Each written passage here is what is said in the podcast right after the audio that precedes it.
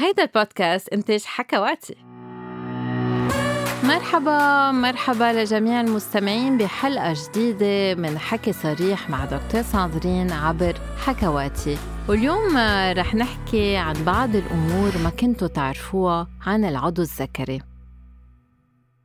في كتير أمور ما بنعرفها عن أجسادنا لأنه بالتربية الجنسية اللي منتلقاها إذا تلقينا تربية جنسية ما بيخبرونا كل شي.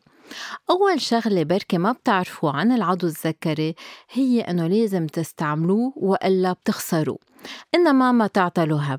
إذا أنتو هلأ ما عم بتمارسوا الجنس وما بتحبوا تمارسوا إمتاع الذات الجسم بيهتم بحاله. بمعنى أنه بالليل كل 90 دقيقة في انتصاب ليلي كرمال يتحرك الدم ويوصل الأكسجين على الخلايا الموجودة بالعضو الذكري. ولذلك بس الصبح رح يكون في انتصاب صباحي.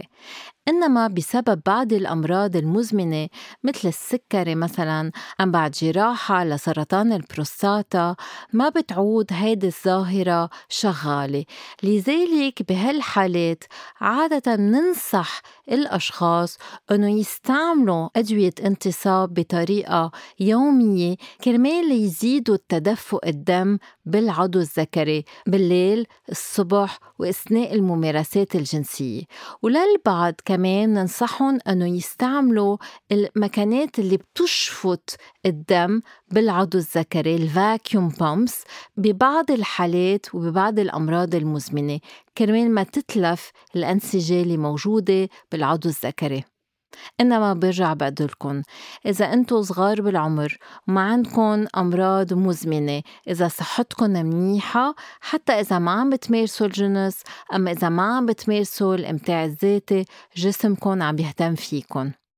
تاني شغلة بركي ما بتعرفوها عن العضو الذكري إنه العضو الذكري أنواع. بمعنى في العضو الذكري اللي بيكبر وفي العضو الذكري اللي بيظهر. يعني بعض الأشخاص بيكونوا بوضع الاستراحة العضو الذكري تبعولهم ببين كبير إنما ما كتير بيكبر عند الانتصاب. وفي بعض الأشخاص بوضع الاستراحة بيكون العضو الذكري ببين صغير بس بيكبر كتير عند الانتصاب. لذلك حجم العضو الذكري عند الاستراحة ما بهم. نحن عم نعرف إنه كمان حجم العضو الذكري عند الانتصاب ما بهم للذة الجنسية انما تنقلكم إنه منه علامة لحجم العضو الذكري أثناء الانتصاب. تالت شغلة فيكن تعرفوها هن مناطق الحساسة على العضو الذكري. الدراسات بتفرجي أنه المنطقة السفلى من رأس العضو الذكري ومن رمح العضو الذكري هي المنطقة اللي أكتر شي بتحس وعندها أكتر حساسية. إنما كمان تاني منطقة أكتر شي عندها إحساس على العضو الذكري هي المنطقة الأعلى لرأس العضو الذكري وجانب الشمال وجانب اليمين تبوط رأس العضو الذكري. بعدين بتجي المنطقة الأعلى لرمح القضيب واللجام للي منن مطهرين أم مختونين. إذا كنتوا بتعرفوا جسمكم مزبوط وبتعرفوا المناطق الحساسة بالعضو الذكري بركي ما كنتوا بتعرفوا إنه هالإحساس بينقص مع العمر.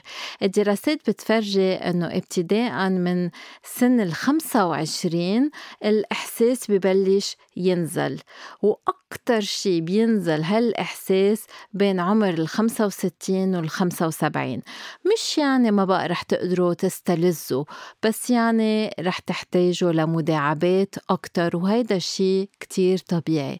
كتار من الرجال بيجوا بيكون عمرهم 40 سنة بيقولوا لي أنا ما بقى نفس الشي إحساسي تغير.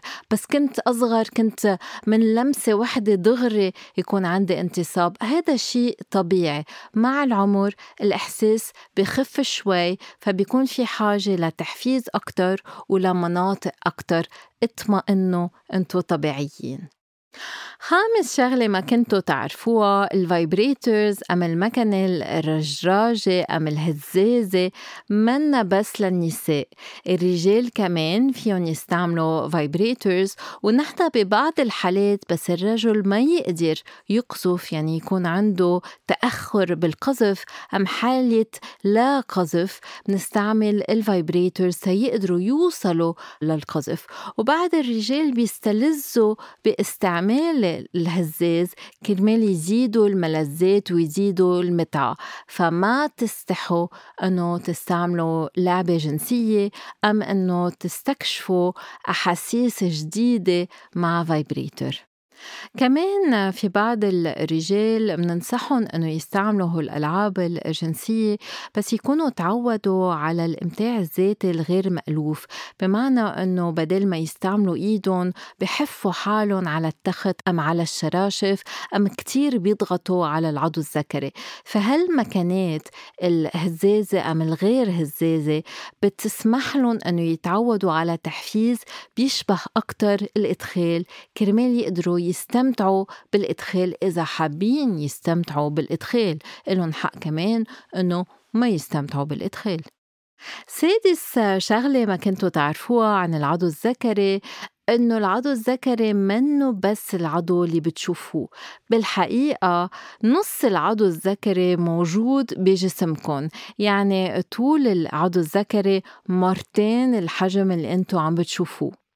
لأنه العضو الذكري بيفوت لجوا كرمال يكون لافف حاله حول الإحليل فهذا الشيء بيكون جواني. لذلك بعض الرجال بس يكون عندهم بدانة بيشعروا إنه العضو الذكري تبعولن مطمور وفايت لجوا لأنه بيكون كمان العضو الذكري عم بيفوت أكتر للداخل بدل ما يكون ظاهر للخارج. سابع شغلة ما كنتوا تعرفوها عن العضو الذكري. العضو الذكري مثل كوكب يعني في كائنات عايشة عليه. شو يعني؟ مثل الجلدة في بكتيريا عايشة على العضو الذكري وهيدا الشيء طبيعي. نحن منعرف إنه عادة بالمهبل في كتير بكتيريا إنما كمان على العضو الذكري في بكتيريا وما تخافوا من هالشي. هذا الشيء طبيعي وعادة بيحميكم من الالتهابات. والدراسات بتفرجي أنه الرجال اللي مش مطهرين أم مش مختونين عندهم غير أنواع بكتيريا لأنه البكتيريا بتكون موجودة داخل الجلدة.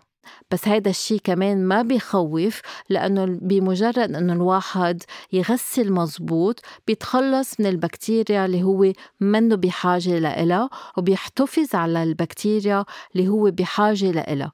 إنما مهم أنه الواحد دايما بس يغسل يكون عم بيغسل بطريقة ناعمة مع مي دافئة مع صابون ناعم ومن دون ما يستعمل مطهر على العضو الذكري. وكمان كتير مهم إنه ينشف مزبوط العضو الذكري تما يصير عنده فطريات.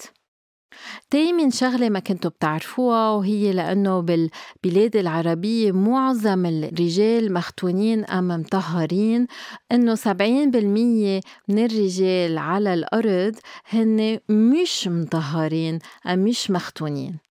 وبركي ما كنتوا بتعرفوا إنه في بعض المؤسسات ضد التطهير وضد الختان لأنه بتعتبر إنه عم نشوه جسم الرجل وعم نشله شقفة من جسمه من ما نطلب رأيه. وفي البعض بالعكس مع الختان أم التطهير لأنه الدراسات بتفرجي إنه التطهير بتخفف شوي من نقل ال HIV يعني ببعض البلاد مثل أفريقيا افريقيا وين فيروس ال HIV كثير منتشر عادة بينصحوا بالختان إنما الختان أم التطهير عم نحكي عن ختان الذكور منه كافي لمنع نقل الأمراض المنتقلة جنسيا.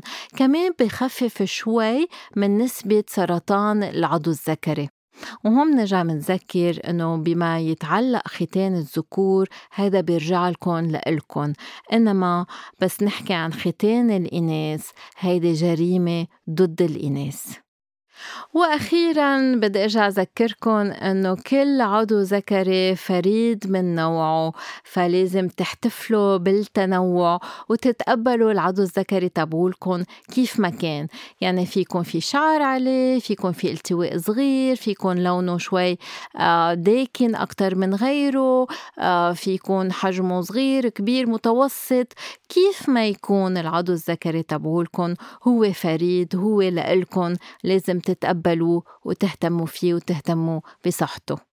وهيك بتنتهي حلقتنا لليوم. ما تنسوا تعملوا subscribe للبودكاست. ما تنسوا كمان تتسمعوا على الحلقات السابقة وتعملوا لنا like و share يلا bye bye